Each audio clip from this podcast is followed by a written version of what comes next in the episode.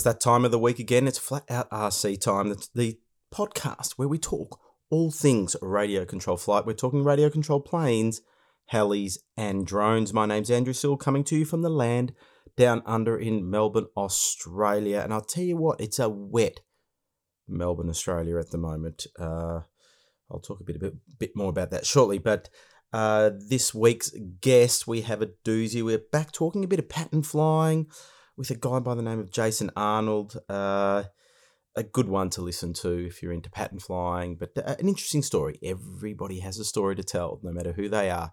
So uh, stay tuned for my chat with Jason coming up very shortly. But before we do, let's have a look at what's been on my mind.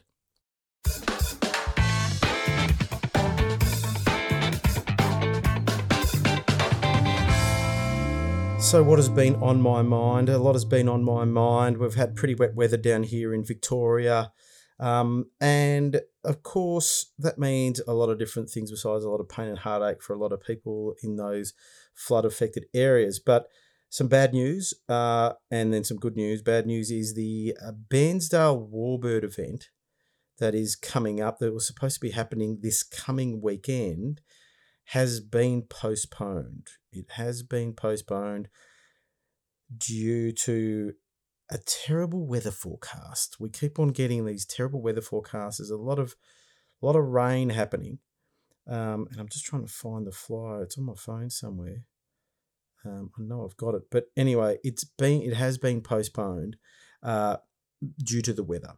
Um, it is going to be rescheduled though. Uh, it's being rescheduled to the 12th. Oh, here it is, new date 12th and 13th of November. So, not this weekend, not the weekend after, the weekend after that. The Warbirds over Bairnsdale event is now on the November the 12th and 13th. The field will be open from the Friday to the Monday if you want to get there earlier and stay a bit longer. Uh, the usual stuff, um, you know, you can camp at the field, $10 per night, toilets and hot showers are there uh, barbecue facilities, fire pit, all that kind of stuff. There'll be food catering um, during the event as well. Uh, it's a two day event, 12th and 13th. Bring a warbird. Uh, entry is $25 per pilot. Uh, there's a few prizes. Now, Tony Wilson rang me and he said, You got to make sure that people know about the prizes, and those prizes are. Uh, include a, a, zero plane. I think it's it's a Seagull or a Phoenix model, kindly donated by um, model flight. Uh, and I think that also includes servos for that. Um, Ozstars uh, have donated some big, large scale props uh, and uh, Boomer RC, some vouchers from Boomer RC as well. So you'll be able to buy raffle tickets on the day, which would be awesome. Uh, but yeah, postponed. So if you're planning on going to Bairnsdale this weekend, which is a long weekend for we people down in Victoria generally, because we've got the Melbourne Cup horse race, the race that stops the nation, happening next Tuesday. Yes, people from overseas, we have a public holiday because of a horse race. Uh, so anyway, 12th and 13th of November, uh, I'm probably going to be there. I, I, wasn't able to make it if it was this weekend, but hopefully, all weather permitting, the 12th and 13th, I might actually head on down, which would be good and I might see if I can borrow someone's warbird because I don't actually have a warbird. Uh, yeah, no, I don't have a warbird. But anyway, not that it would matter because they're not going to tell you to go home. But bring your warbirds. Um, open to any military aircraft, irrespective of vintage power source, country, or use. So if you own an F 16 jet or a EDF or jet or something like that, bring it along. So don't forget, 12th and 13th at the Bairnsdale Club down here in Victoria. Get onto the Google machine and type in Bairnsdale District Model Aero Club and it'll show up on the Google Maps. So you know how to get there. It's about a three hour drive from Melbourne. So anyway, at least from where I am. Okay. Uh, what has been on my mind? Well, speaking of bad weather, my local club was was flooded once again. Um, and it's generally the poor club is in it. It's in a bit of a flood zone, but it's a flood zone because Melbourne Water aren't maintaining the creek properly that they're supposed to. The drainage from some of the other surrounding areas is, is just clog, clogged up and the farmland and the flying field get flooded and it got flooded once again. And, and the, the downside of that, besides the inability to go flying for a little while, is that there's a mess to clean up. And there's other clubs around Australia and up in Queensland, New South Wales that have been subjected to flooding, and uh, it's times like these where we need the members to to, to chip in and help out. Uh, and I know you know all of us don't have a lot of spare time, but we can all help in some way, shape, or form. Uh, you know, working bees or you know, use your skill set. So, for example, I have a lot of trouble in trying to help out physically at the field when they on the certain days that they want, because I've just got so many other commitments and that kind of thing. It's just the stage of life that I'm in. But if they ask me to design a flyer for their event, not a problem. That's how I can contribute, and everybody's got their own way of doing that. Uh, just help out if you can. Let's get these clubs that have gone through some hard times back on track because we always get through these bad times. So our thoughts go out to anybody that's been affected by the floods that have been in Victoria. It looks like more rain is coming. Um, you know, I wouldn't be surprised if some of these areas flood again. Um, the way things are, I've got my fingers crossed and hope they're not. But I have been keeping a track on Facebook or some of my modelling friends that have been out there and up in Rochester down here helping out. So Mad Mel, uh, well done, um, help, helping out with people up in that way. Um, awesome effort to, to just help out when you can. So be mindful of that. Help your local club in their time of need. They need you. It's our club, it's not just one person's club. So help out when you can.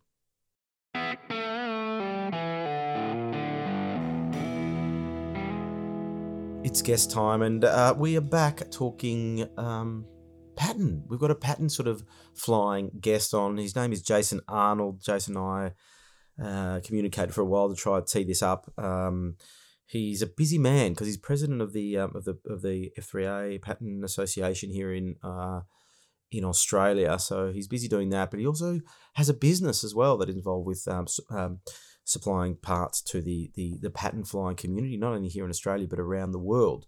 So as always, we'll we'll talk about uh, Jason's history in the hobby and and all the way through to his current day activities. So another great guest. I love all my guests. I really enjoy talking to them, and I, I honestly mean that. Uh, I was a little bit tired before this. I, I had the interview with Jason, but nothing like getting on a call and talking and having a chat about aero modeling to to brighten your day, and that's what it did for me. So over to you. Let's go and brighten your day. My chat with Jason Arnold.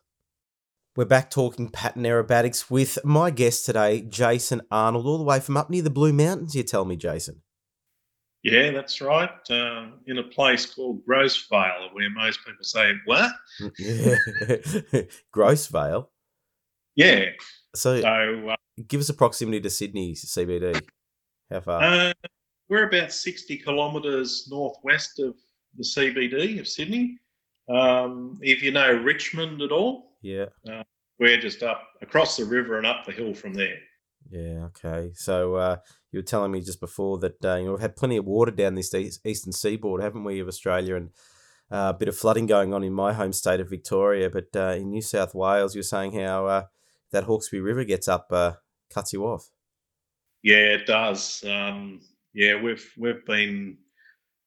they didn't close the the bridge last weekend it was very close to it. Um, we had to go to uh, one of my daughter's presentations, and as we're driving across the bridge, the water was almost to the point of lapping over the road.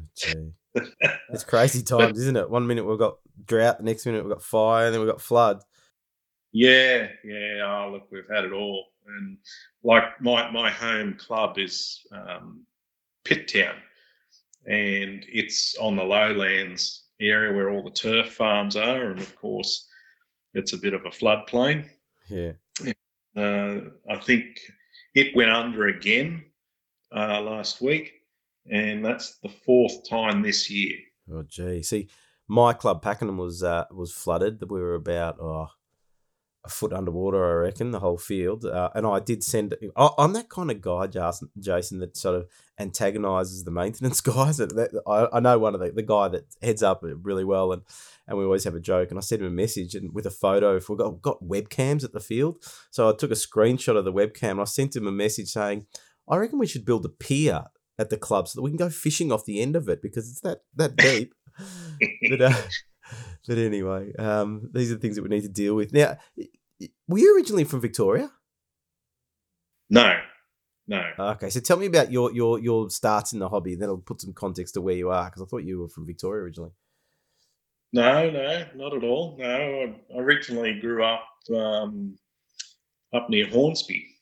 Oh, Yeah. I know Hornsby because there's a hobby shop in Hornsby. There was Yes. Hornsby Hobby, was it? Uh, Something like that. used to be used to be micro models Yeah, yeah. Years and years ago, um, and that's that's probably I think that's where I bought my first kits from, the old Aeroflight kits. Um, and uh, geez, how old was I then? Geez, I would have, would have been probably about ten years old, I think. So, how did you find out about the hobby?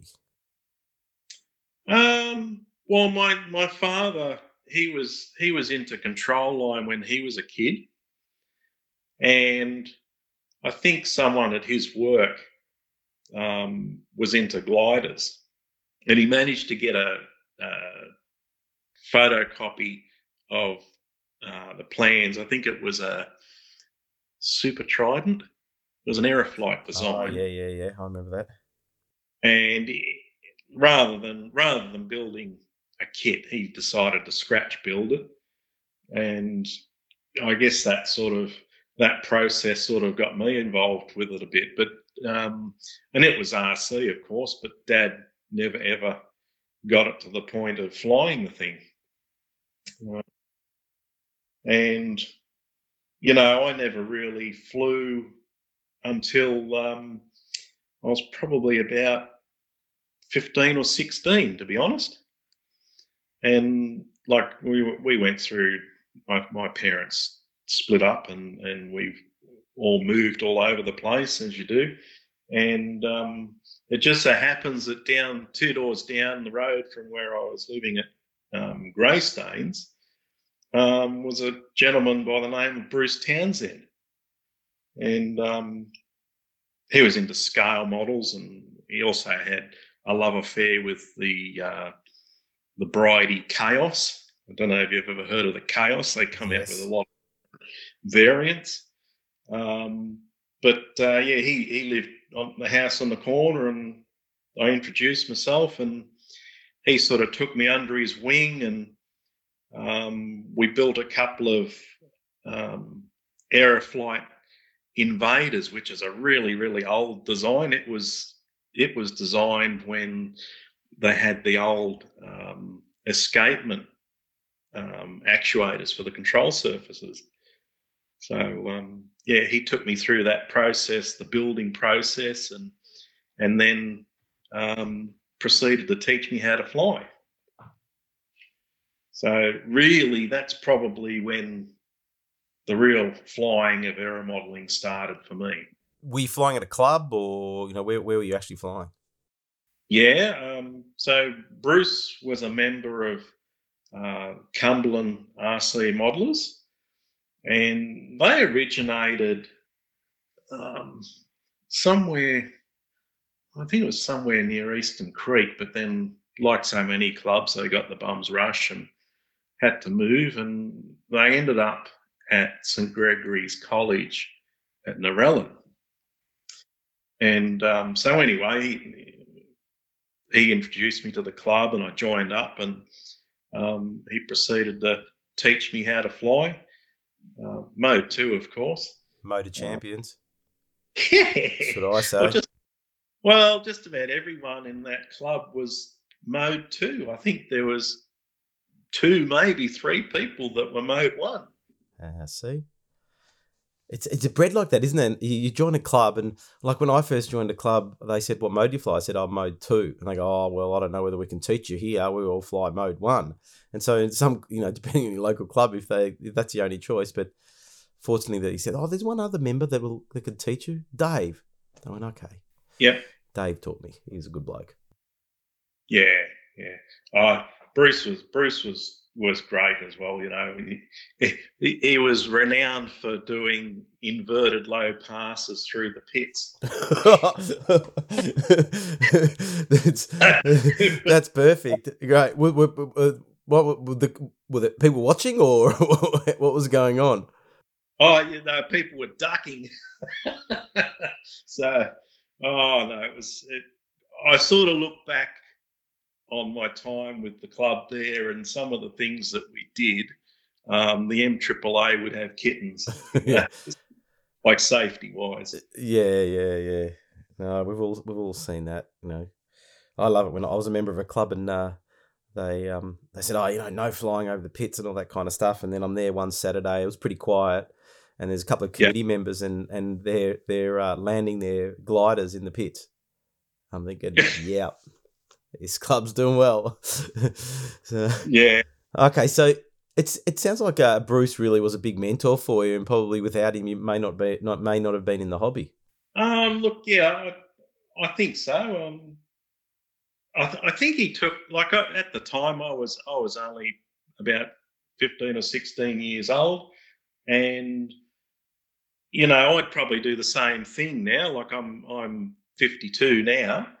Um, if a young bloke propped up on my doorstep and showed interest, then then of course I'd do what I could to encourage him to um, or her to get into it. Yeah, I think that's because important.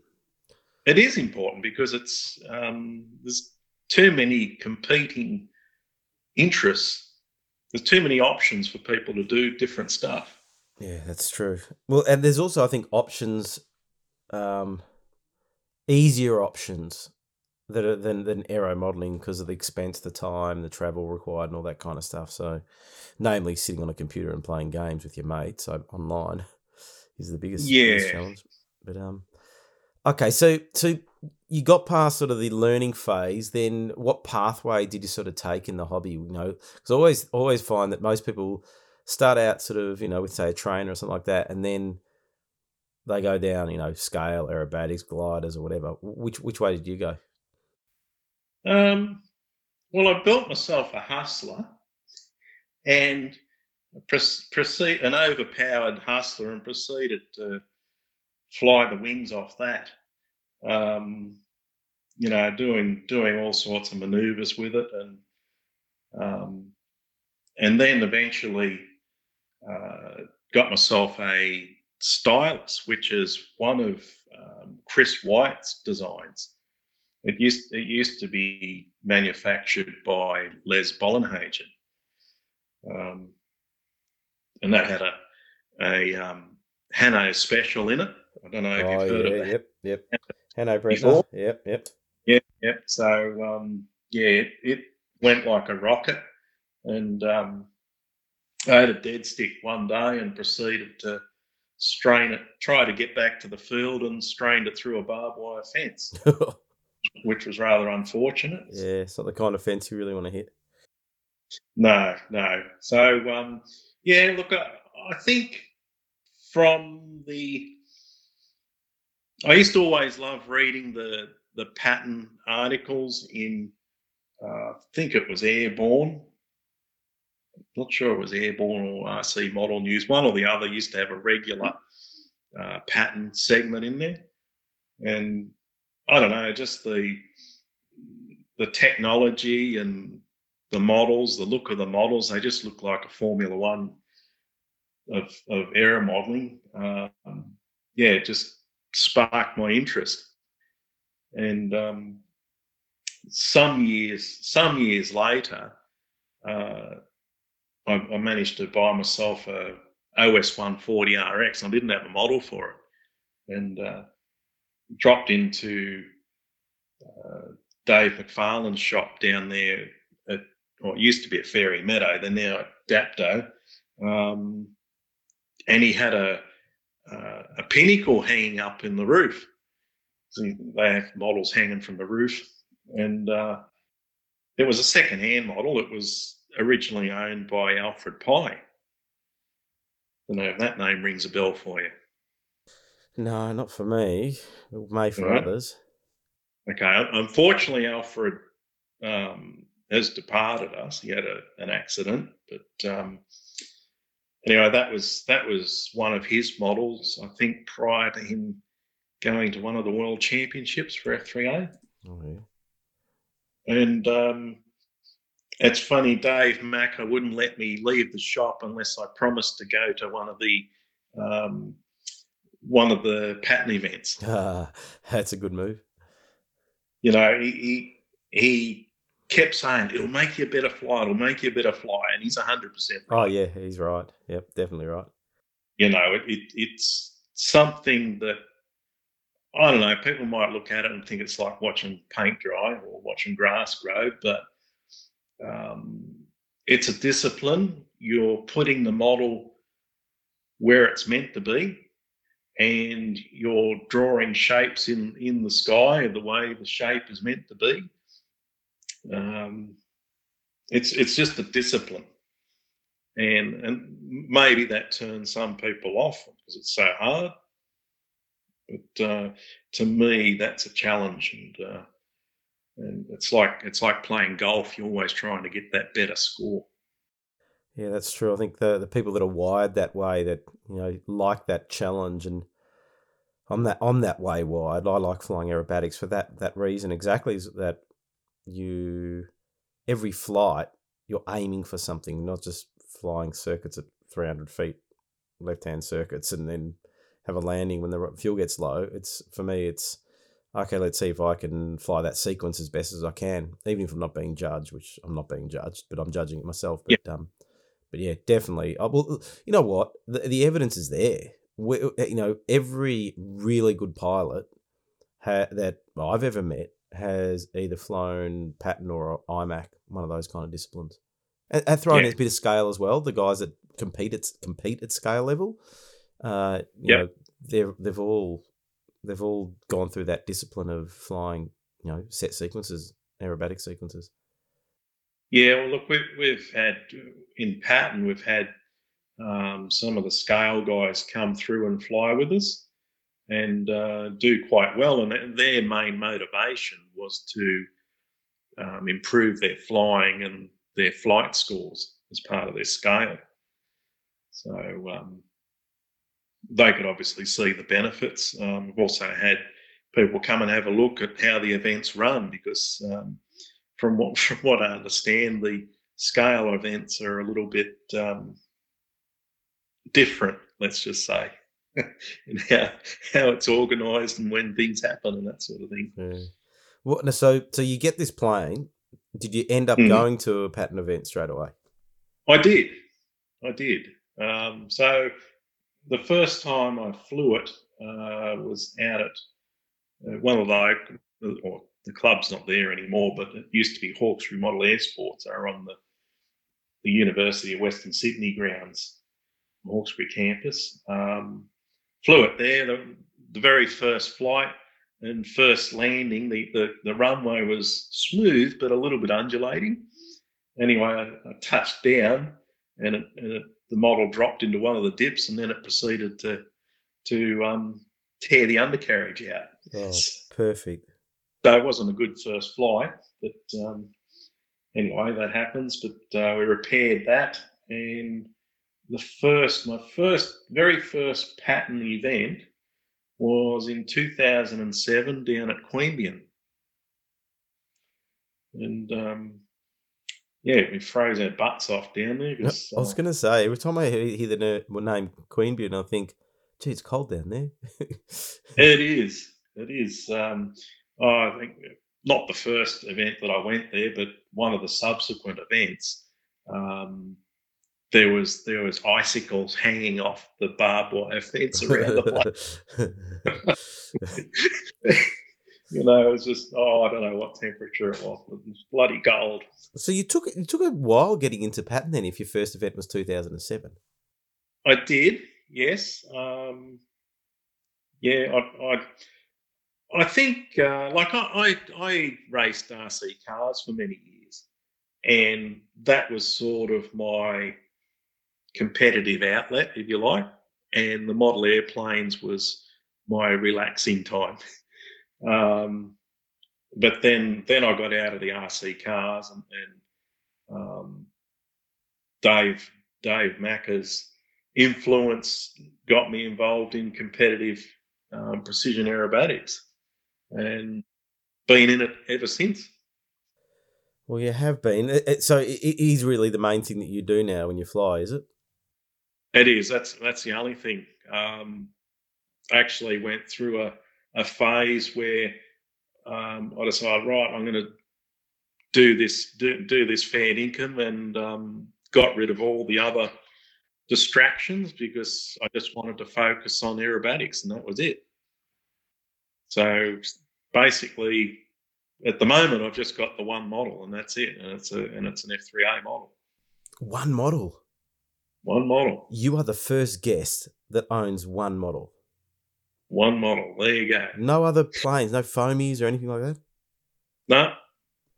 One model. No.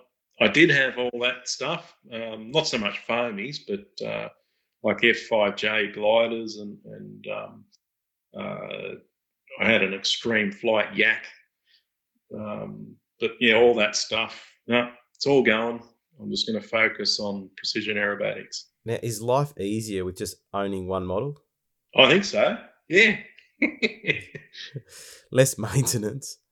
It's well with with with electrics. Um, there's very little maintenance, and uh, like that's that's the biggest thing with with electric power and pattern. Uh, as soon as you as soon as you switch to electric, then you wonder, well, what am I going to do with my time?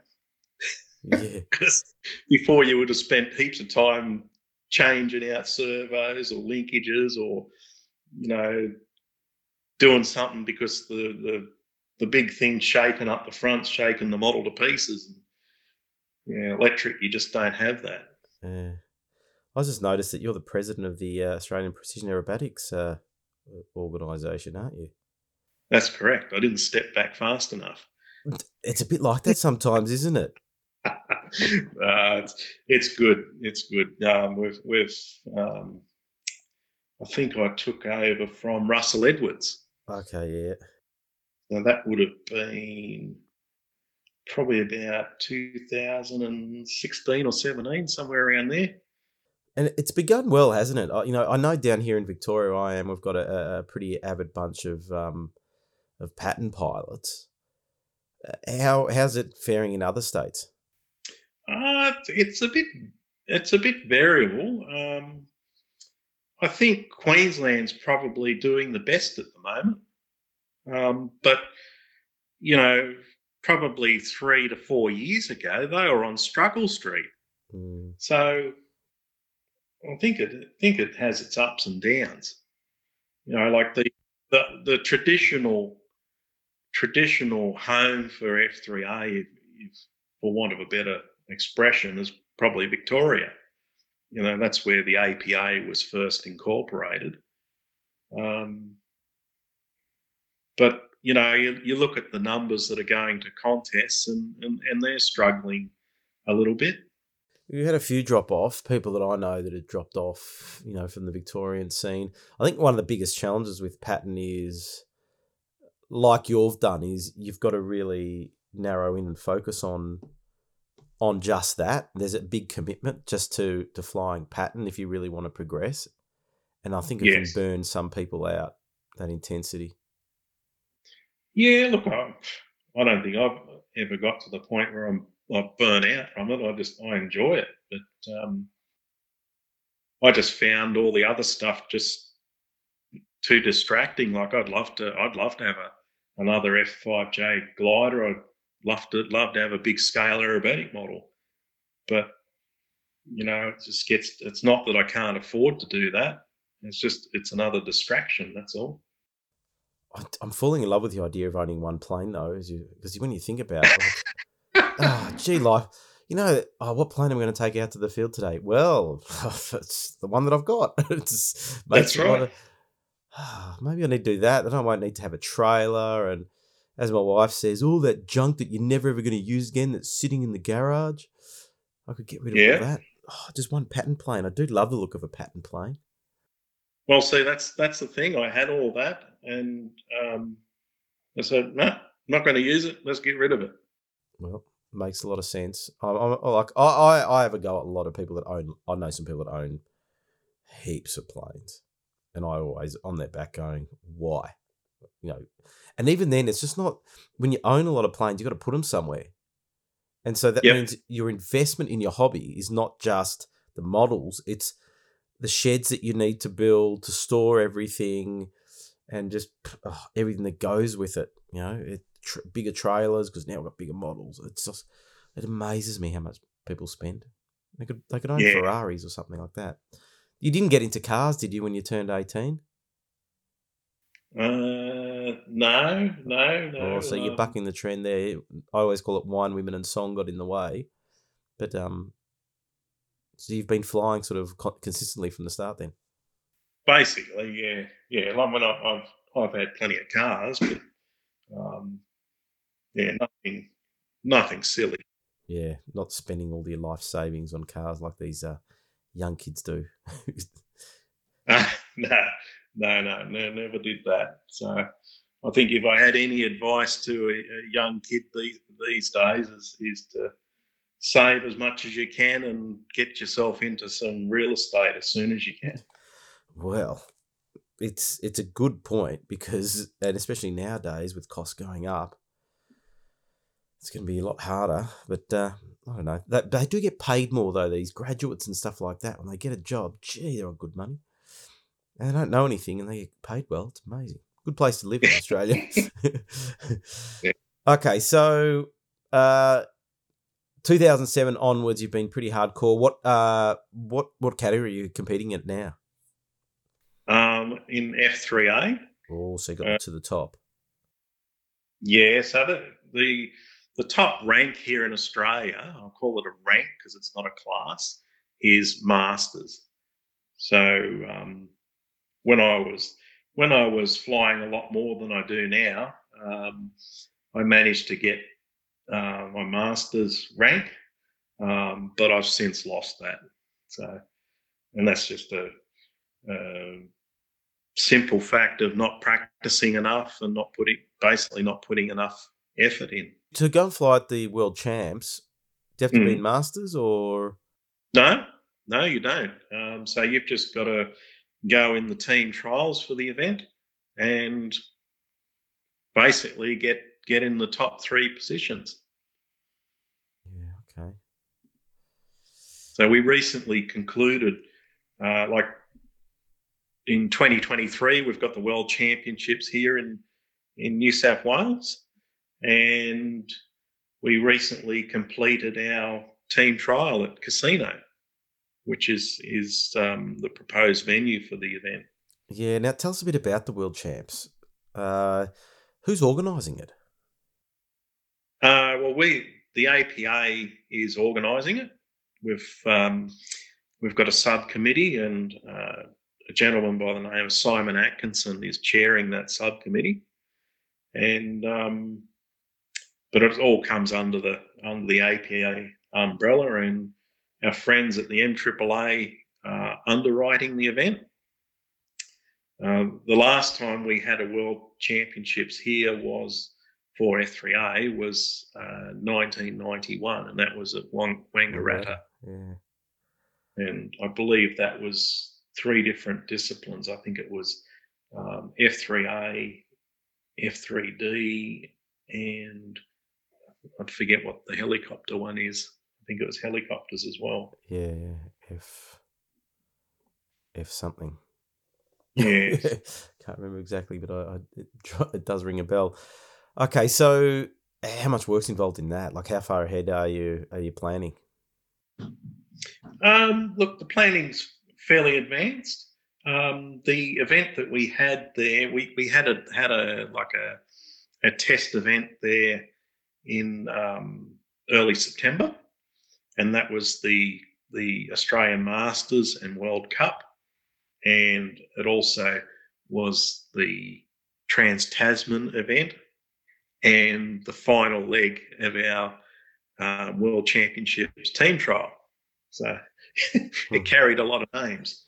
um, so, but the reason that we held it at Casino, the, the proposed venue, was to one test out the venue itself and also the the surrounding area, um, and just just to make sure everything was going to be suitable for the for the World Championships. And how's that looking? It's looking good. Yeah, looking good. It didn't flood while we are up there. Yeah, because they had a, had a bit of rain earlier on in the year that flooded the area. But um, how many flight lines can you run there? We can run two flight lines.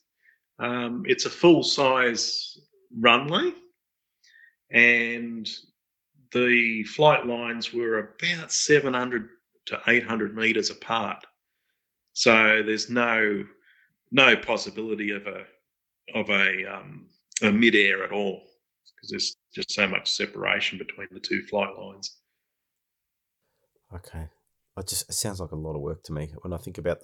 Yeah, you know, it's because how many how many how many competitors would be at that event?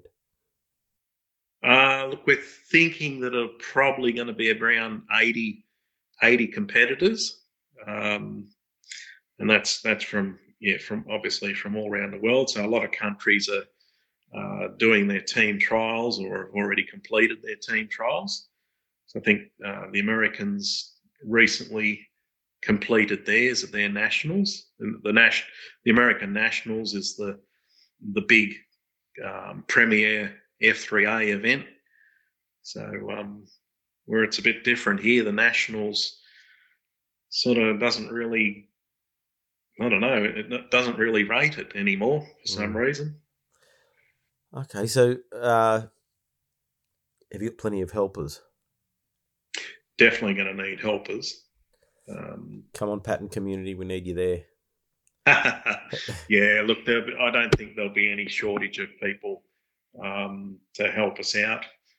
Um, we've also got uh, uh, the the international judges that will be coming in to do the event, and that and that's one of the that's one of the big things with with um, the F3A World Championships is is the judging. So the judges come from all the different countries around the world. Um, we'll, we'll, probably have one judge um, representing Australia. Um, so yeah, that's all. That's all part of it. And those judges are each country appoints their own judge, and that but basically um, the organizer would um, make a selection of the judges they want to attend the event. And then the the higher the number of entries, that has ramifications on how many judges you need to um, bring out for the event. So if we're around 80, I believe that uh, there, there's 10 judges required. But if you were say say if you were 90 or 100, I think then then it jumps up to 20 judges. Yeah, okay. Has the Australian team been selected? It has. Do you know it who's has. in it? Let's announce the team. Yeah, look, we it's it's something that we need to get onto. Um, everyone like everyone within the Pattern community knows who who the team is. Um, but basically, we've got uh, Aaron Aaron Gall. You probably know Aaron. Of course, yes. Yeah. Um, we've got John Tonks. Yeah, I haven't we've heard of John got, Tonks' name. Where's he come out of? He's uh, from South Australia. Oh, good job. Um, we've got Peter Panisi. Yep, well known name. He's in Queensland.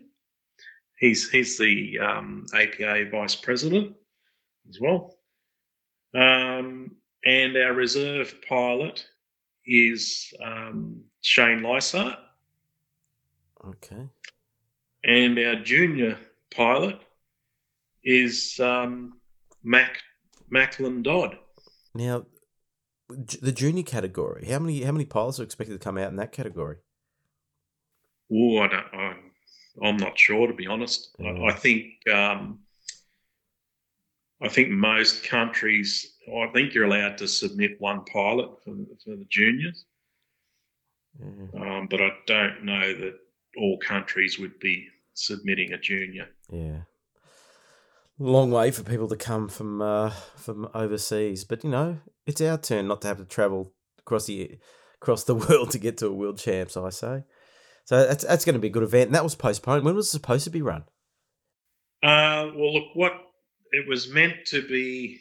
There was meant to be a World Championships in 2021, and that was meant to be in um, the USA. But the the whole COVID thing happened and basically put an end to it. Um, so 2021 was effectively cancelled, and 2023 that we put in a bid for that, and um, it was successful. Okay, well, there's another thing I want to have a chat with you about, and that is you did the crazy thing and started a business around pattern flying as well. Is it uh, uh, called Precision Aero Products? That's correct. Yes. Is that is that your main business, or are you doing that on the side, kind of thing? Uh, originally, it was on the side. Um, I started the company in 2014, late 2014, and um, that was the the instigating factor for that was um, a gentleman by the name of Brian Hebert in America um, wanted me to uh, distribute his models here in Australia.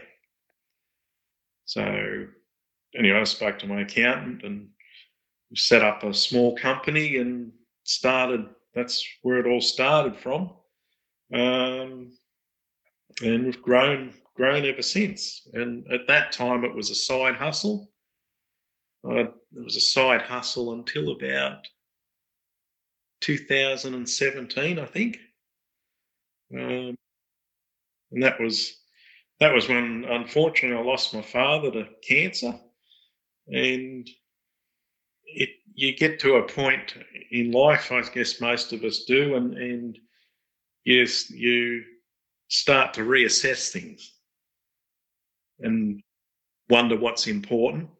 And you know, I was working uh, as a support come project manager at a company and uh, traveling anything up to four hours a day okay. to and from there. And you just sort of think, well, okay, what else could I be doing with my time? and uh, had a bit of a yak to my accountant again, and and you know, I was coming up for my ten years long service, and he said he said to me, "Yep, why not take your long service?" Because uh, that was beneficial tax wise and um, and if everything, if you like it, then hand in your notice. And I did exactly that. And I've been doing, I've been doing, um, doing precision aero products ever since. Okay, so tell us, uh, it, it's a, it's a pattern specific business, isn't it? It is, but I carry, I've got a number of agencies, and I carry different products for different facets of the hobby. Um, but primarily it's F3A, and I'm selling stuff all around the world, uh, manufacturing a lot of stuff.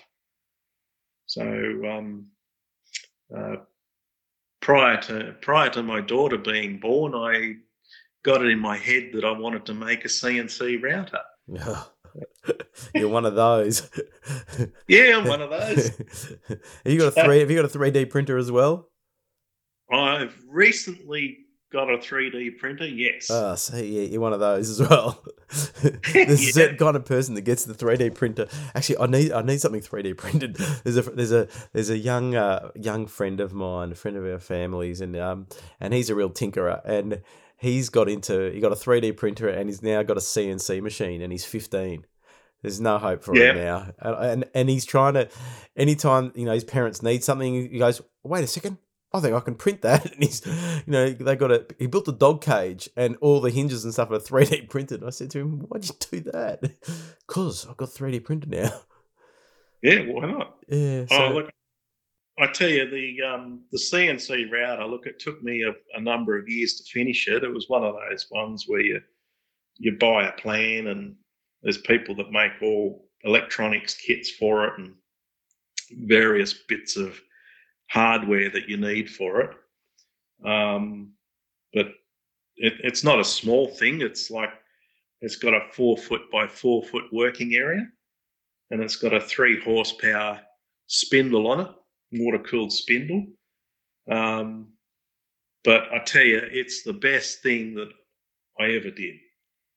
You know, it's it's more than paid for itself. What are you making with it? Uh, anything. Um, That's generic. Uh, Give me on specifics. Like I'm always specific. fascinated. It's like with 3D printers. What are you making? yeah, look. So um, one of the products that I manufacture is the um, Precision F3A drive, which is basically a um, it's using a helicopter, an ego drift helicopter motor, and it's got a belt reduction system in it. So I manufacture that, and uh, the carbon carbon plates that are used in that. So that all gets cut on the CNC router. Um, the other bits and pieces, um, I've also got another CNC machine. It's a CNC vertical mill, and that's a that's a four axis thing. So what does that do? Well, that that um, machine's aluminium, steel, brass, whatever. It's oh, it's uh, that's cool. So it's a bit it, it's a bit more high end than than the CNC router, and certainly ri- very rigid. Um, so with that, I'm able to make the um, the pulleys that I use on on the drives and uh, some of the other parts that are on the drives on manufacturing that on a on a manual lathe. Yeah. Okay. So so now I can see why you're selling things worldwide because you're really, you know, fabricating specific parts for pattern models. Definitely. Yeah. If someone's got something specific they want, send me a sketch. I'll draw it up in Fusion and cut it. No problem at all. And what do you so you it looks like you're mainly doing a lot of stuff in carbon. Is that correct?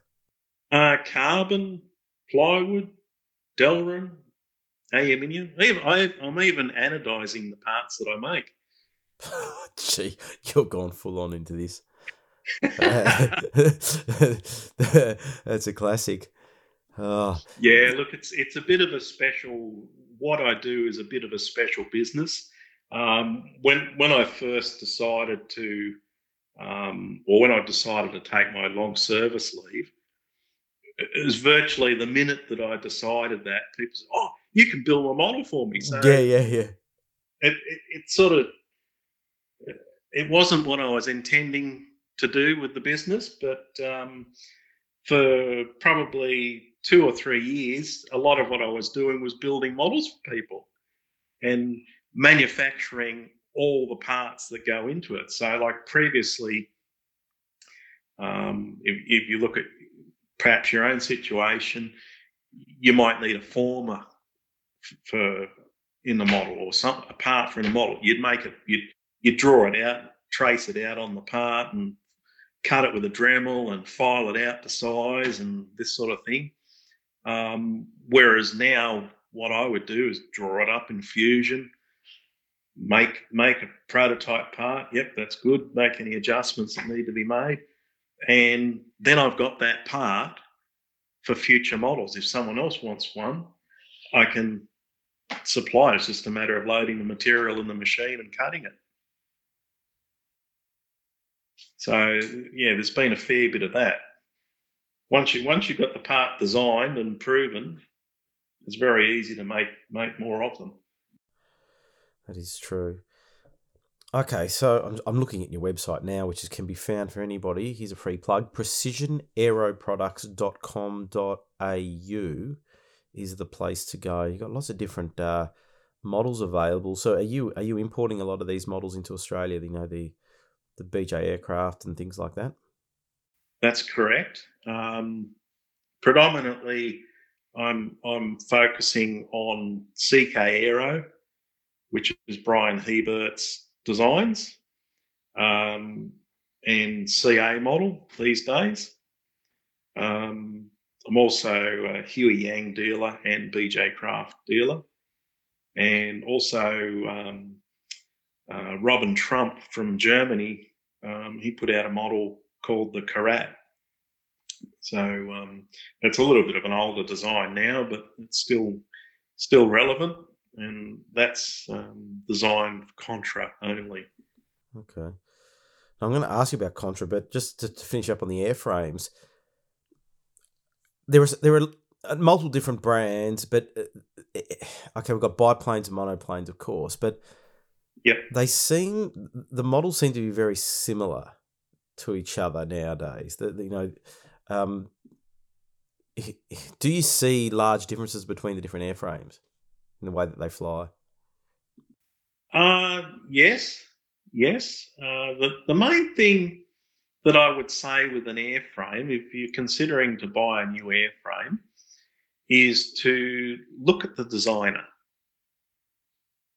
Okay, it's very important that that there's a, a reputable designer behind it. Um, I can't stress that enough because they've they've invested the time in in the design, developed the design, and and and done lots of testing on the design to prove it to the point where it's a releasable product. You know, whereas there are a number of designs out there that really shouldn't have been released. Yeah.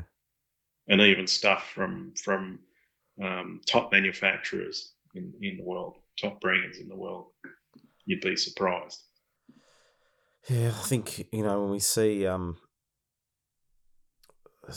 you know the price of some of these models, people say, "Well, how's it get so expensive?" And I think people forget that the time needed to develop the product, not not just develop it. There's designing and developing, and then working out how you're going to build it. You know, there's Yeah. there's a lot of intricacies involved, and that takes time. And when someone says to me, "Oh, you know, oh that extreme flight plane costs a lot," I said, "Yep," because uh, do you know how much time they spent to try to get it to work? like, it's it's it's a lot of effort, you know, to to have that skill to be able to do that. So uh, sometimes you get what you pay for, really. Oh, definitely. Uh, with with F3A, that's definitely the case. Um, one thing I would say with current pricing, though, is that freight is really having a big impact. Yeah, it is. Um, freight is, has just gone absolutely stupid since COVID, and I think it's just a. It's. I think now it's simply a case of the freight companies making hay while the sun shines. So um, yeah, it's gone ridiculous. So like to to get a, um, for instance, to get a, a CK Aero model from Thailand to Australia, um, the last one that I brought in, I think the freight was something like about seventeen hundred dollars. Would you believe? Geez, that that was that air freight. Air freight. Yeah, yeah, it's expensive. I, I just got a plane in from China and and I had an air freight and a sea freight quote, and the air freight was yeah double the sea freight. The sea freight actually was pretty reasonable shipping time. Actually, I was pretty. I wasn't in a rush, so I didn't care if it took a Mm. bit of time. But uh, I think it was probably a two to three week turnaround on the shipping.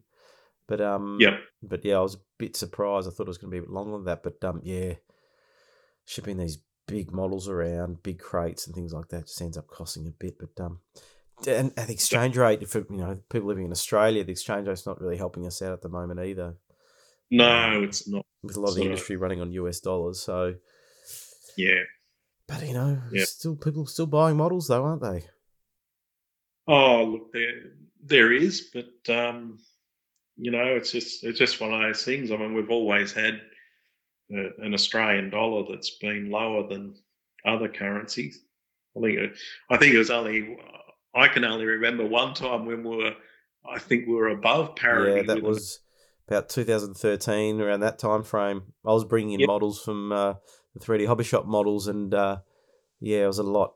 When I was doing all the calculations, it was like 98 cents to the US dollar kind of thing, and so it was pretty close. So a lot better. Now, you know, like we're, we're paying f- f- probably yeah close to 40 percent more just to get the product landed, plus the increase in the shipping costs. Um, you know, it doesn't help. Now, I want to ask you about the um the contra rotating props because it seems like there's a big shift to them in in that pattern um, scene. you know, what's happening in that space? You know, uh, is that true that a lot of people are moving to the Contra? Um, there seems to, the Australian F3A pilot seems to have a bit of a love affair with Contra rotating systems. Is it a copycat um, thing, or is it you know some merit in it? Uh I don't know because, like, I I, I used to fly Contra. Um, the first Allure, which is one of Brian Hebert's designs, um, the first Allure that I built was um, was a Contra design, and that was a, a an American designed Contra.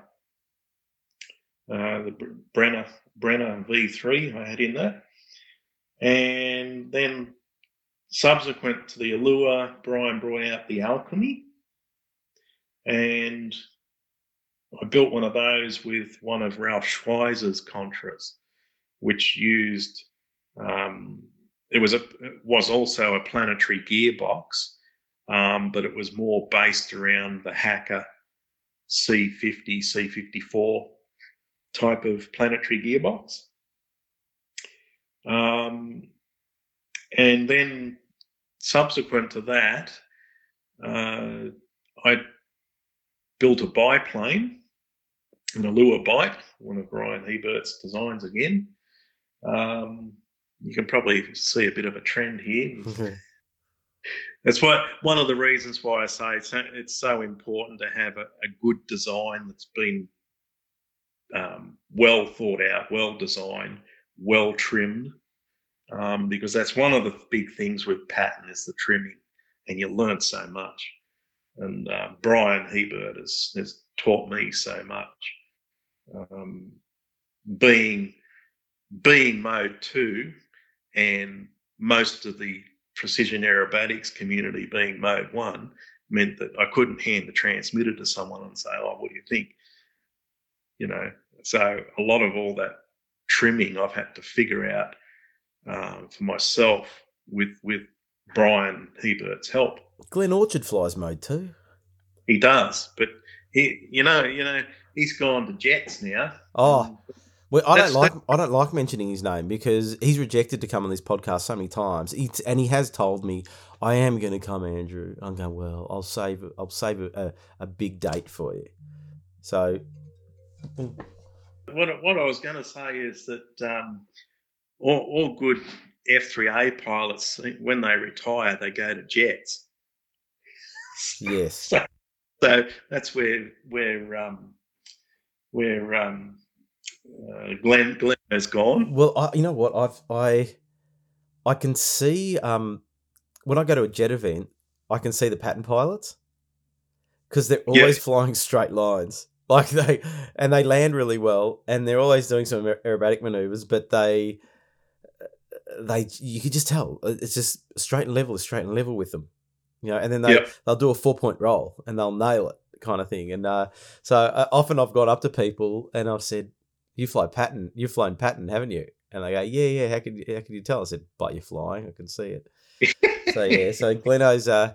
Gleno's now a jet guy, but you know he's enjoying it. Actually, yeah, I've seen him because uh, he, he flies the same club as me. I know him well, and I, and he'll fly I've seen him come to the field with some clunker of planes. like he's gone from these pristine pattern models to these clunkers of planes. That's why I need to get him on. There was so much to talk to talk to him about. But uh, anyway, I'll try him again. He's in a good mood at the moment, so I might ask him again.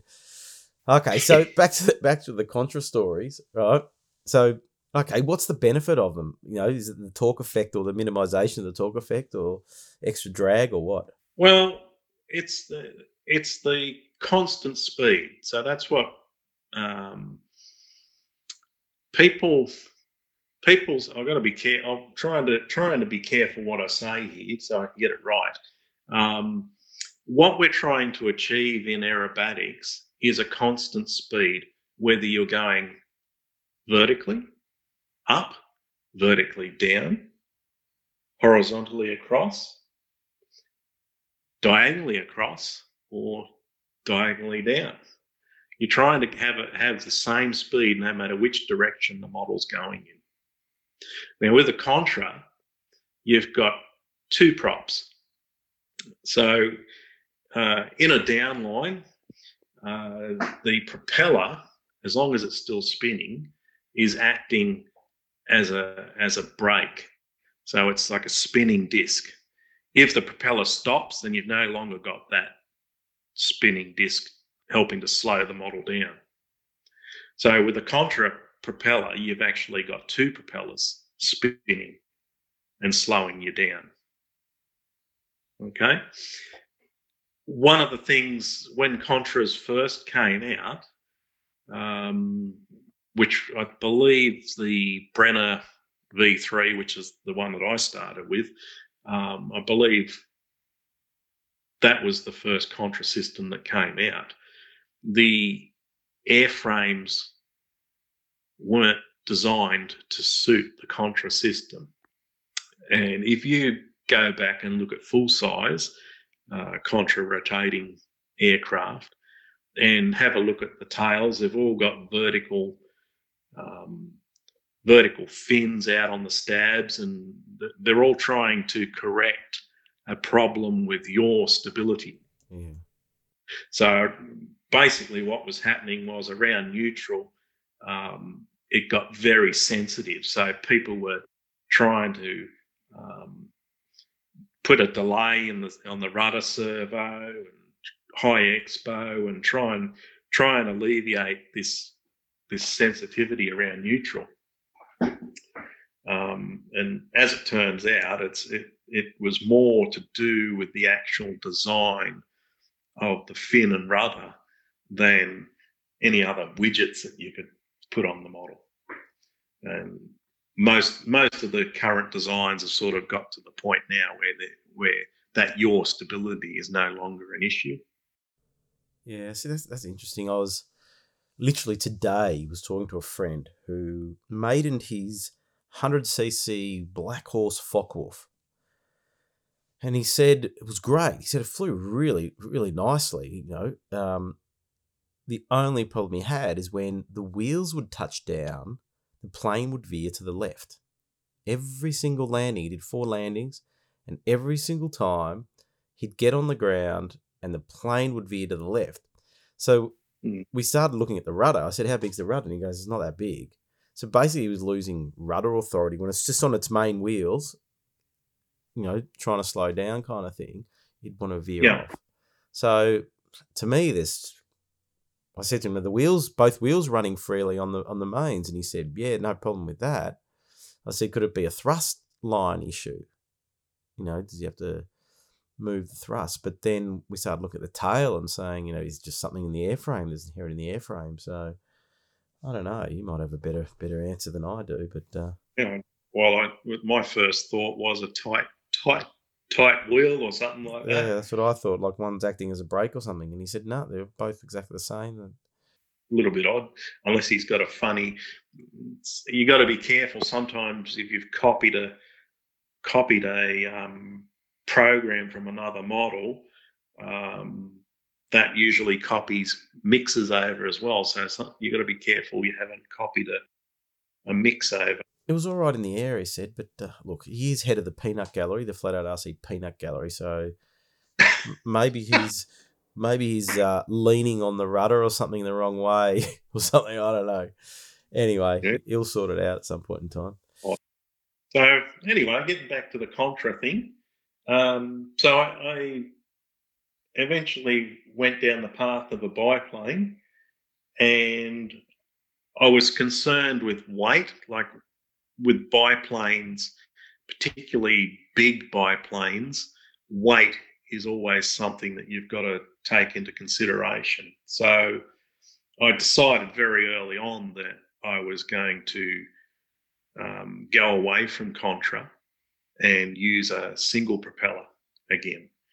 And at first I was using a, um, an Advarun single, and it was a it was a prototype that I had, and there was various issues with it, and I like with vibration at certain RPM, and uh, so I did a lot of learning during that process and, and getting that drive to run properly, um, and after I went through that process, I decided, well, what the hell? I've got the equipment. I'm going to try and build my own drive and build it the way it should be built so that it works properly.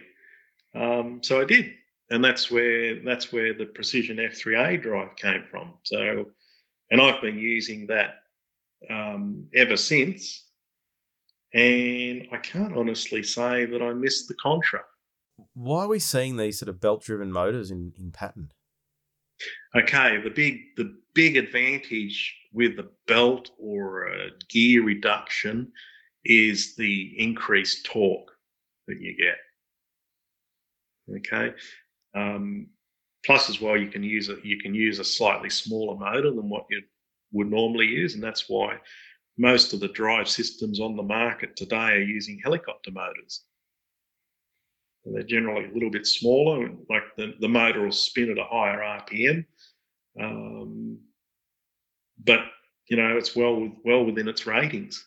So the drives these days are putting out um, three and a half kilowatts without any problems at all. So that's a hell of a lot of power. Is it also a noise thing? Are they quieter as well, or? Um, look, they're the belt drive is definitely quieter than a, than a, the equivalent gear drive. That's for sure. Um, the they certainly be quieter than a than a contra drive because a lot of noise that's generated is is by the prop itself. So yeah, if you've got two props spinning, um, you you can potentially get more noise from it. Um, a contra drive doesn't spin as high an RPM as a single blade or a three blade prop. So that that helps a little bit with the noise there. Um, if you the other the other thing with a with a contra, um, if you have a little bit of a landing misdemeanor, um, oh. nine times out of ten you'll break both props, not just one.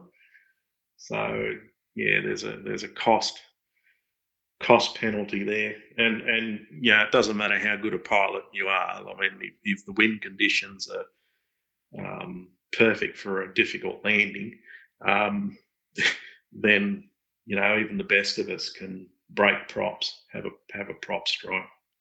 That is true. We're all not immune to crashes. I've had a fair few of my own. Yeah, including my Sebart pattern model that I collected the uh, top wire of a wire fence coming into land. Oh yes, they they they, they have a, they, just, they, they jump out at you. Jump, grab the undercarriage. Yeah. Yeah, it was it was a beautiful break. It just right underneath the cow, and it, and it stopped at the undercarriage. so it's basically you imagine just flying through this wire, hit the undercarriage, plane flops to the ground. And actually, a friend of mine fixed it, which was yeah, and it yeah. flew beautifully. And then I sold it. but uh, that, reminds me of a, a funny thing. Um, a number of years ago, I, I, built a couple of models for um, uh, Michael Hobson. Yeah, uh, he, he's now the NRA president, vice president, uh, vice president. Sorry. Um, and uh, two ones. One had a Plettenberg Advance in it, which is just a, a conventional direct drive in runner, and the other one he put an ad, Adverum. He wanted an Adverum uh, contra in it, and I don't know which one it was, but one of them he was flying at Larks, I believe, up there in Brisbane. Yeah. And he sends me a photo, and, and one of the things that um, Michael insisted on when I was building these models for him was that I reinforce the undercarriage area. So I cut up some one mil carbon plate and put that, glued them in top and bottom into the undercarriage area, and some carbon fiber cloth around the plywood to strengthen that up. Anyway, he sends me a photo, and literally the whole front of the model from the undercarriage forward was gone, completely gone. There's mud all over everything, but the model's still standing up on its three wheels. And and he says, the undercarriage upgrades holding up well. and I thought, oh, that's priceless. it's good. See, that worked. Just... Yeah, exactly.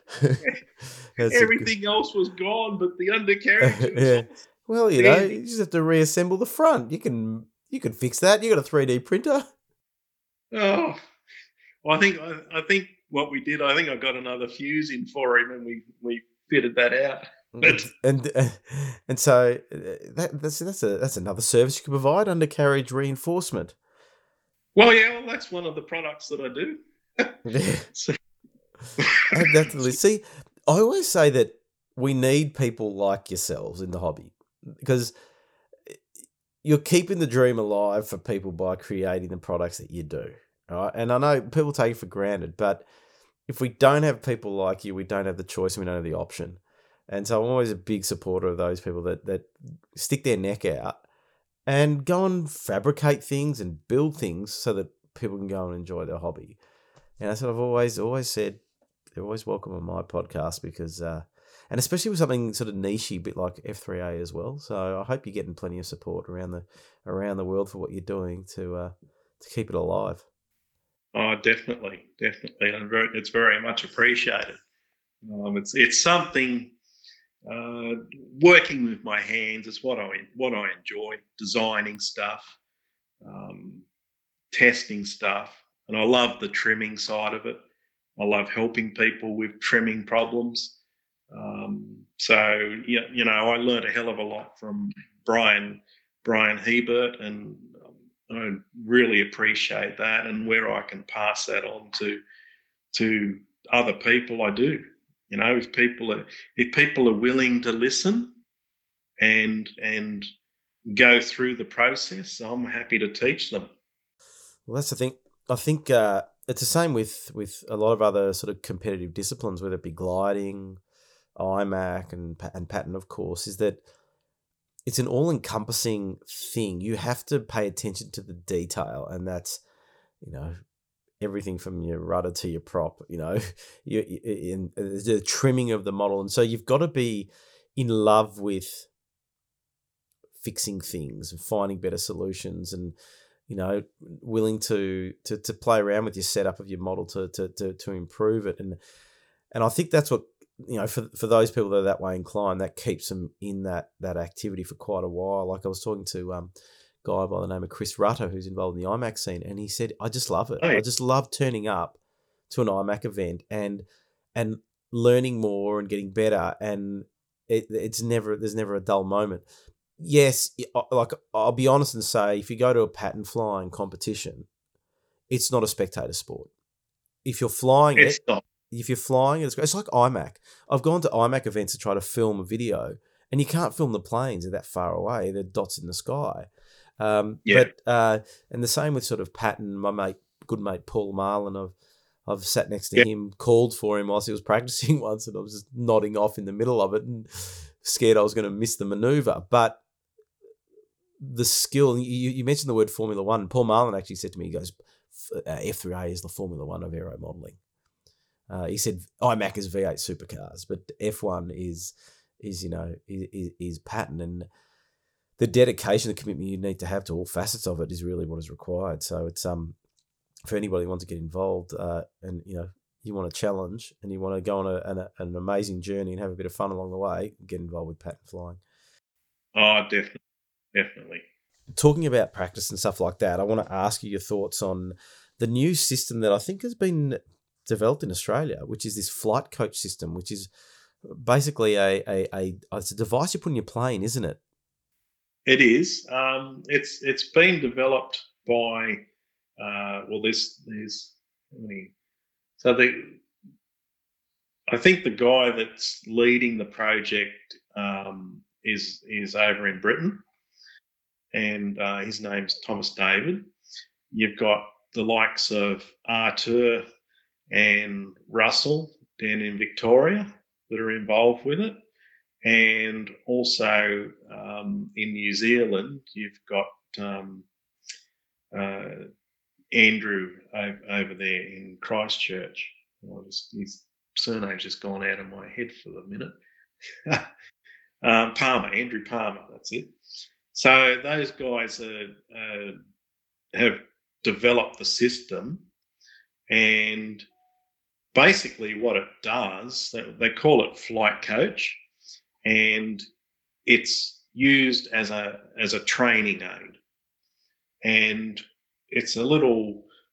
Um, so there's a little, uh, well, actually from drones. So it's it's a flight controller and a GPS compass, um, and you place that in your model, and you do a flyer schedule, and then you can download a, a log file from that flight and upload that file to the flight coach website, which is um, flightcoach.org.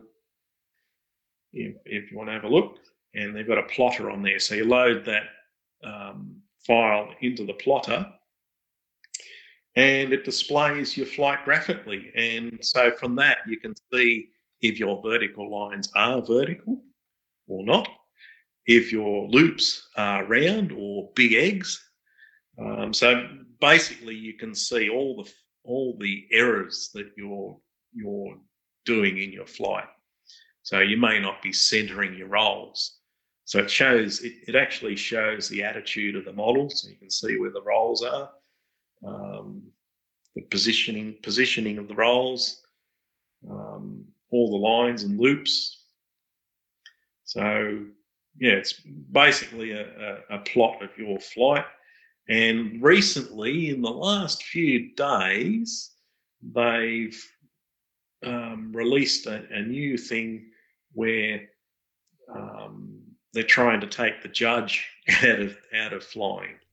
Oh. So I don't know. I don't know how far that will go, but um, it's certainly the next step for this technology. This is this is the thing I was going to ask you next. That okay, firstly, people that have purchased the system and using the system are they seeing benefit in it or you know the world's gone down this path of data collection you know like yep. uh, we i use a system called strava if i go for a bike ride i track my ride and it tells me how fast i went my fastest speed my average moving time blah blah, blah all, all this kind of stuff right yep and it's great and you look at the data and you go great and so what kind of thing? Is it a bit of a and so what kind of uh, approach, no. or are people seeing benefit from it? No, people are definitely seeing benefit from it. Um, I had a recently, like I've been shipping these things all around the world, and recently received an email from one of my customers in America. He flies both uh, IMAC and um, F3A, and he he said to me that um, he he just recently, with the flight coach system, he was able to identify a few problems in his flying, and I think he was flying. I think he's flying. I don't know if he said it was intermediate. He did say the class he was flying in IMAC, but um, anyway, he went. He he could see where he where he had some problems. He put in work to correct that. Went to a competition and cleaned up. And he put it down to being able to identify where his problems were. Uh, he's looking forward to actually applying that same methodology to his F3A flying. So, you know, so it's it's it's it's like the um, the old adage: it's hard to break bad habits. Um, so, I guess if you can see if you can see on the screen an error or a problem, um, the next hardest part is going to be to fix that. You know, and, that, and that's one thing that can be quite difficult in pattern. Um, but it's important that you do recognise that there's a problem and put in the hard yards to try and correct it. Um, what are people's thoughts about using it as a judging mechanism? Um, well, look, it's still early days with that. I don't think it's.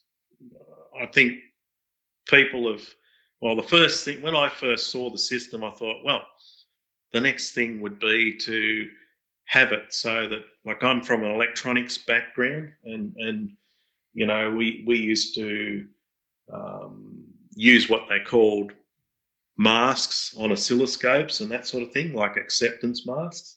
And I can I can imagine um, someone doing a flight and then the the log files extracted from the model and plugged into the system, and then the system has got masks that looks at all the manoeuvres and and applies a an appropriate score based on what it's seeing.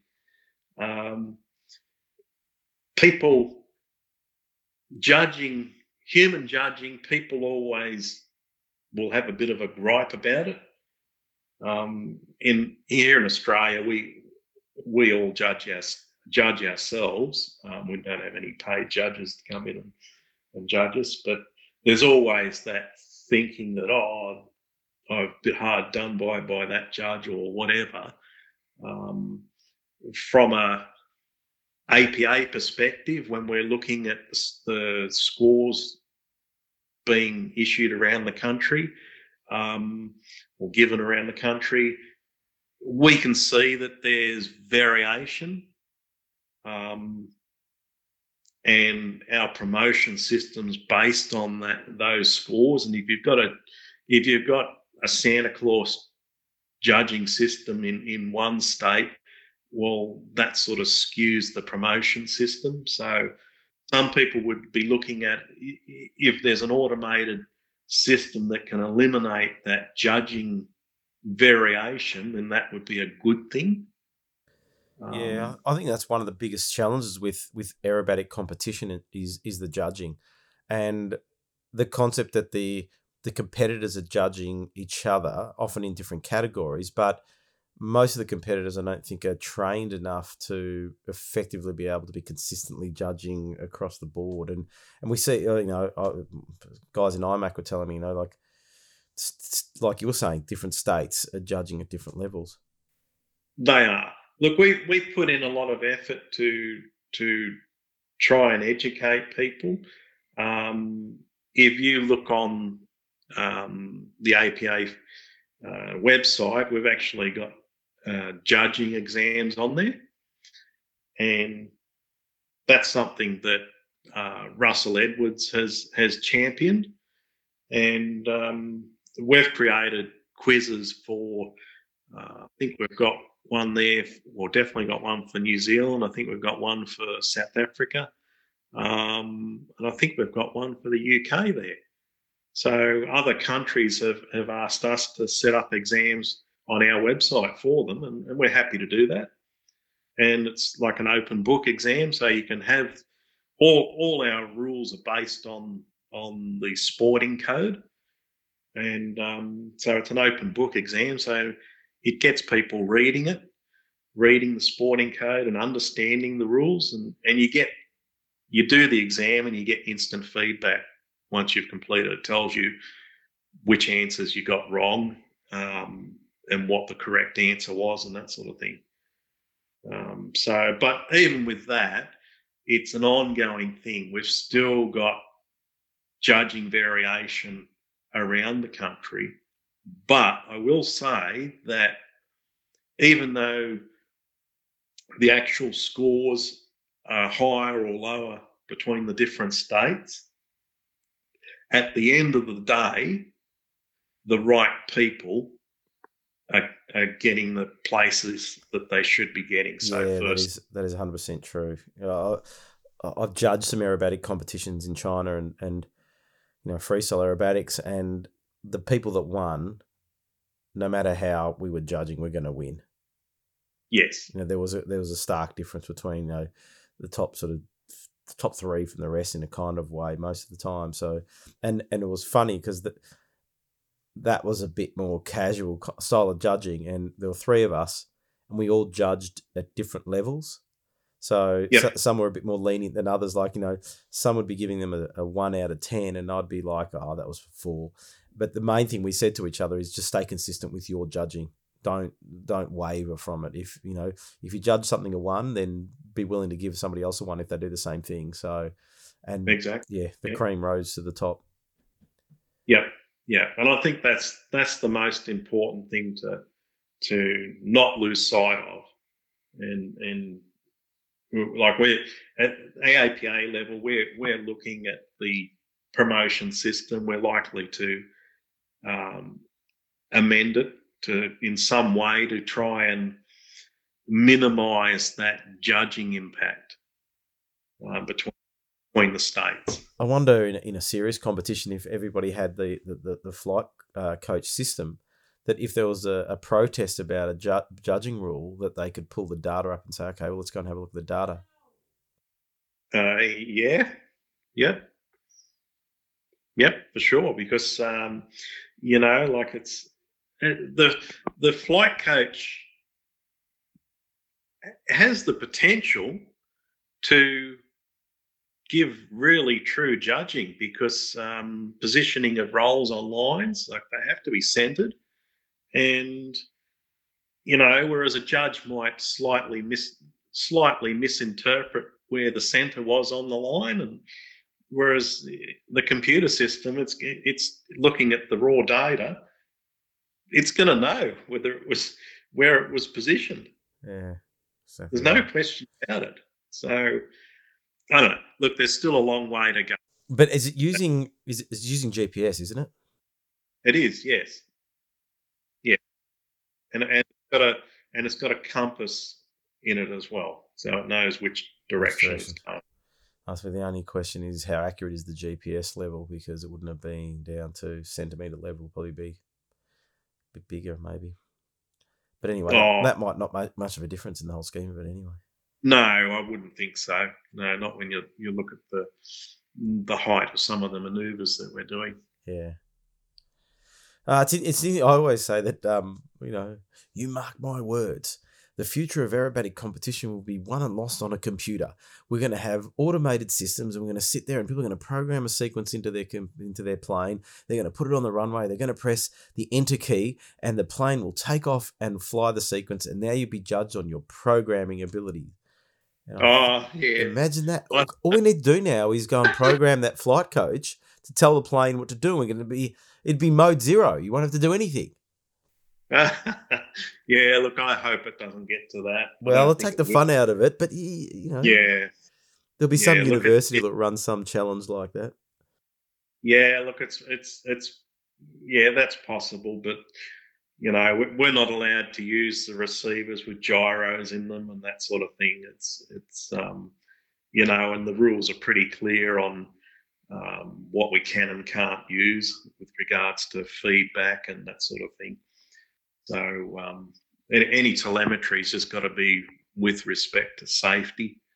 So um, yeah, it's pretty pretty clear cut there. I think this flight coach, the, the flight coach thing is is I think it's really good for the hobby.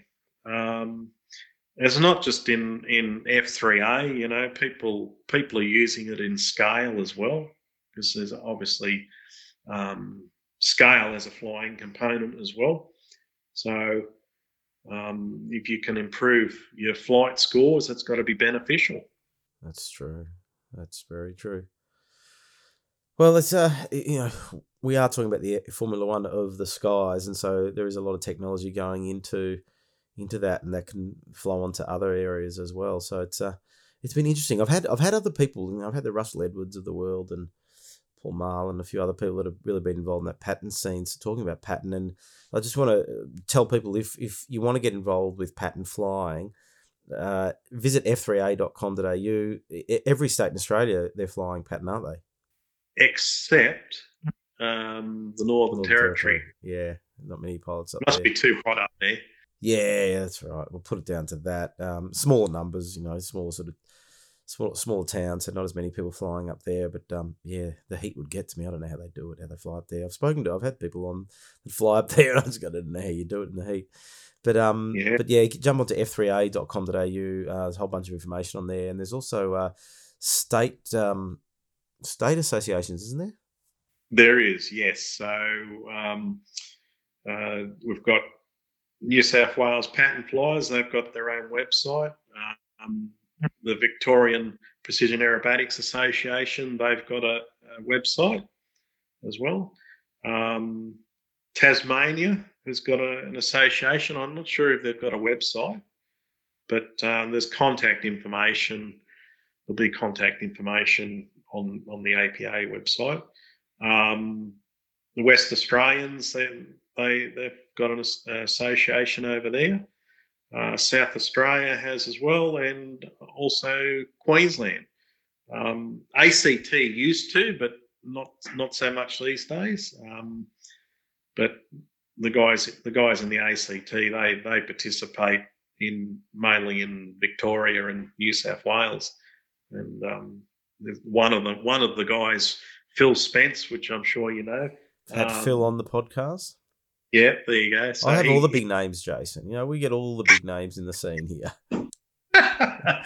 um, but you haven't had Gleno yet. That's his fault. He's been invited five million times, but he, he no, he pulled me aside and said, "I am going to come on." Well, so I'm holding him to that. No, what we need, I just next time you, you see him or something, just put some pressure on him and say, "Here, you haven't been on the Flat Out RC podcast. Andrew's a great bloke. You should come on."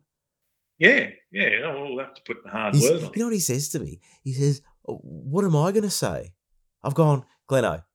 Y- your father owned a hobby shop, right? So there's the start of it you you've been to the world champs numerous times. You're one of Australia's best yep. pattern pilots, right? You've had countless different models and you own countless different models. We'd be going for hours. I might do a part one and part two like I did with Cliff McIver because I knew Cliff would talk a fair bit. Yeah, we had a lot of lot of ground to cover. Old Cliff, he's a good pattern guy as well. So um, so yes, yeah, so there's plenty of avenues to get involved, and if you're that way inclined, you want to improve your flying, as Jason said, Pattern is a good way to go. A bit of a plug for Pattern. I am a fan of aerobatics. I am a fan of Pattern, IMAC, that kind of stuff, and also scale too, because you know, like you get someone like a David Law that's flying an aerobatic plane, and he has to fly it precisely as well. And I think he's he's dabbled yep. in Pattern as well uh, um, over the years, but. Um, so all is well and good, and of course the world champs are coming up in 2023, which we'll, we'll keep an eye out for as well. I'll probably get uh, Aaron Garl on before that to see how things are progressing with with his plans for that uh, that event. So that brings us to the end, and the question that uh, everybody uh, can't wait to hear the answer to. It's an important oh. question, Jason, and that question is: What has been your favourite model? My favourite. I'm talking about a plane too. I'm not talking about Elle Macpherson or anybody like that. Oh. I'm talking about a model plane. Okay.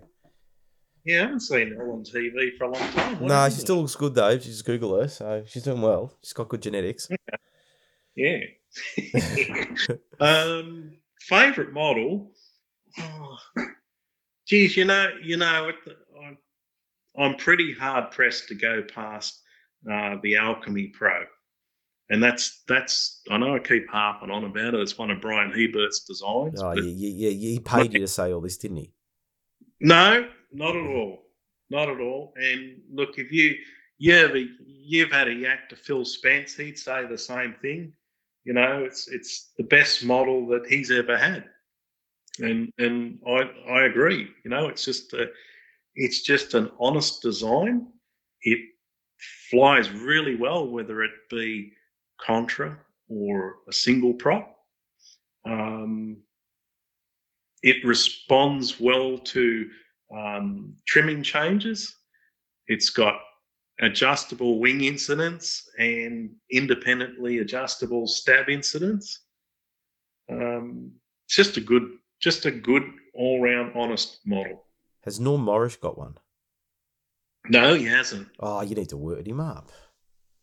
No, Norm's got a Norm's got a thing with biplanes. Ah, oh, Stormin' Norman. I think he, I think he must think that uh, well, if one wing's good, two must be better. maybe that, maybe that's the the mentality with contras. If one prop's good, two's got to be I'll, better. I'll have a chat with him next time I see him down at the field. I say, Norm, I, I, I, do like a monoplane. Though I think my preference if I had a pattern plane would be a monoplane. I know I just like the look of them a bit better. The the biplane, it's just an extra set of wings you got to put on, and that takes more time. And I'm lazy, so I'll stick to the mono yeah, look, it is an extra set of wings you've got to put on, but it also adds another level of complexity to the trimming. Yeah. Right? Because be uh, everything has to be spot on. And, and here's here's a bit of here's a bit of insight for you. Um, in any pattern model, ninety percent of all trim issues are in the stabs. What what talking about wing incidence out things like that? No, apart from the wing incident the stab, being stabs, out, I mean. so if you think of if you think of a an arrow, so an arrow, you've got the the lead weight at the front, which which is gives you your basically um, allows the the arrow to follow a direction like your center of gravity. It's going to go straight forward, and you've got your tail feathers down the back. If you've got twisted tail feathers, what's the arrow going to do? Yeah, twist. Not going to go straight. That's right. So it'll, it'll induce roll, um, can have all sorts of effects. Well, actually, I was talking to her, the, the IMAC Nationals were on uh, a couple of weekends ago, but uh, as this recording comes out, but uh, they a friend of mine was saying how brand new model, first first event with it, um, didn't Mhm. have a lot of didn't have a lot of practice time. Literally had nothing really on the model, and he said that I was just holding aileron to make the thing fly straight, and we all went, "Oh, something's out," you know. Anyway, it turns out one of his one of his stabs is the incidence is totally wrong, and he had to have he had seven seven degrees of aileron on one side to try to get the thing to to fly straight, and uh, Yep. and he went and put an incident meter on the on the stabs, and there was one was lower than the other, a degree or something out or something like that, and that was causing it to do that. So hopefully, he's going to adjust that and fixes it. But um, Yeah. Well, it was interesting. You mentioned a name earlier, Chris Chris um, Chris Ritter. uh, Chris Rutter, yeah, Um, he lives he lives up at um, oh, what's the name of the place? They play banjos out there. near, T- near Tamworth he is, Yeah, yeah, up in the Cor- up cor- in the banjo land country. Corindi or something. Yeah. Yeah, that's it, Corindi. yeah, he rings me from his tractor, and I do impersonations of him. Yeah, what- how- yeah, I'm in my and I'm going up and down. And when you when we ring each other now and again just to say good day, and we just don't, we just make noises. We just go, "Ooh," and that's it. that's that's our chat. But anyway, yeah. So you were saying, anyway, we um, we regularly had pattern competitions over at Gunnedah.